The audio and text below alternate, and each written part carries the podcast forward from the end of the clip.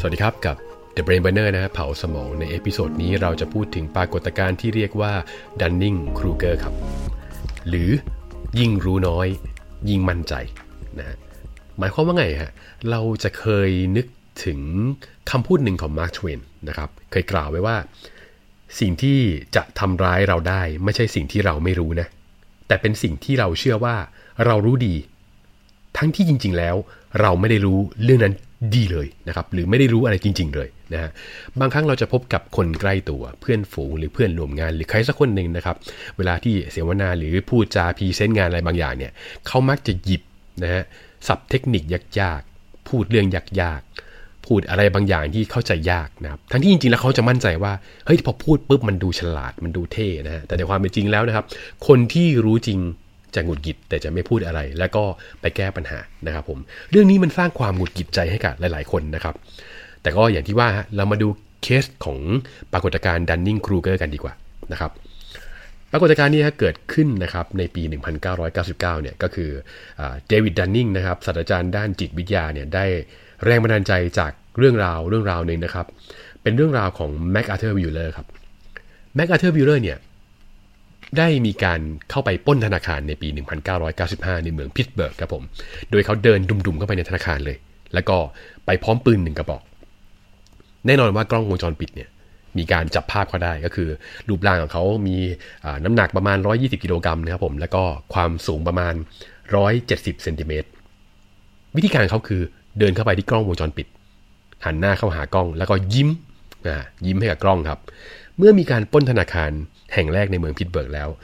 ในวันนั้นครับเขาก็ไปป้นอีกธนาคารหนึ่งนะโดยวิธีการเดียวกันเลยคือ ยิ้มให้กล้องวงจรปิดครับ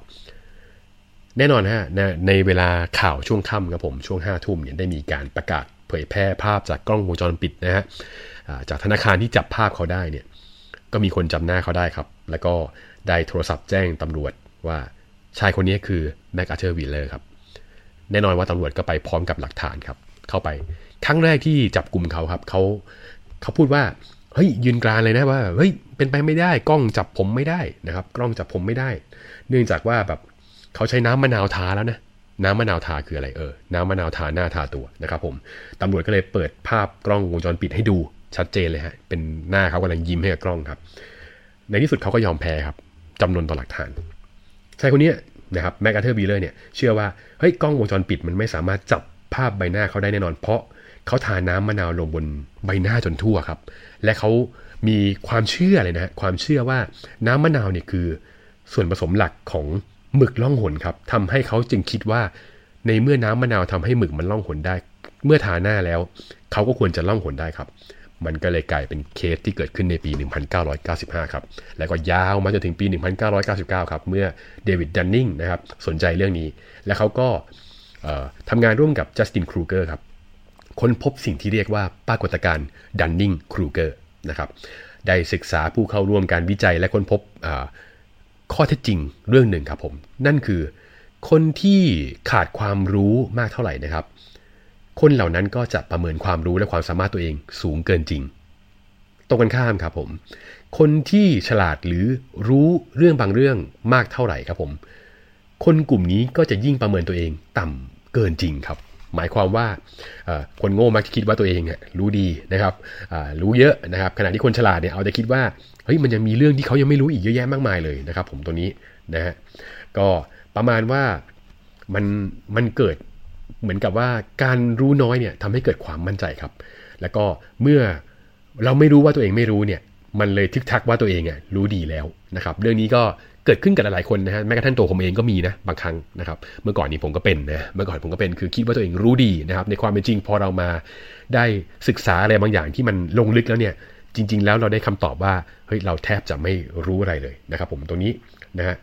ปัญหาของโลกของเราเนี่ยคือ คนที่รู้น้อยเนี่ยมักจะอวดดีครับและมั่นใจจนเกินเหตุ ในขณะที่คนที่รู้เยอะหรือคนฉลาดเนี่ย มักจะเต็มไปด้วยความสงสัยครับทำให้เขามักจะเงียบแล้วไปหาข้อมูล หรือบางครั้งคือเขาจะเงียบไว้แล้วไม่พูดอะไรมากกว่านะครับ ปรากฏการณ์ดันนิงครูเกอร์เนี่ยทำให้เรารู้ว่ามันอาจจะทำให้คนเชื่อในสิ่งที่มันเสียงดัง เพราะว่าคนที่รู้น้อยมักจะเสียงดังกว่านะครับ และก็เกิดเป็นลัทธิที่เรามักจะเข้าใจผิดกันเช่น แบบเข้าไปกราบไหว้อะไรบางอย่างที่มันไม่จำเป็นครับ อย่างที่บอกครับผมว่าปัญหาจริง ๆ คือ ไม่ใช่ว่าเราไม่รู้นะแต่ปัญหาคือเรา ไม่รู้ว่าตัวเอง ไม่ได้รู้เรื่องนั้นจริง ๆ ต่างหากครับ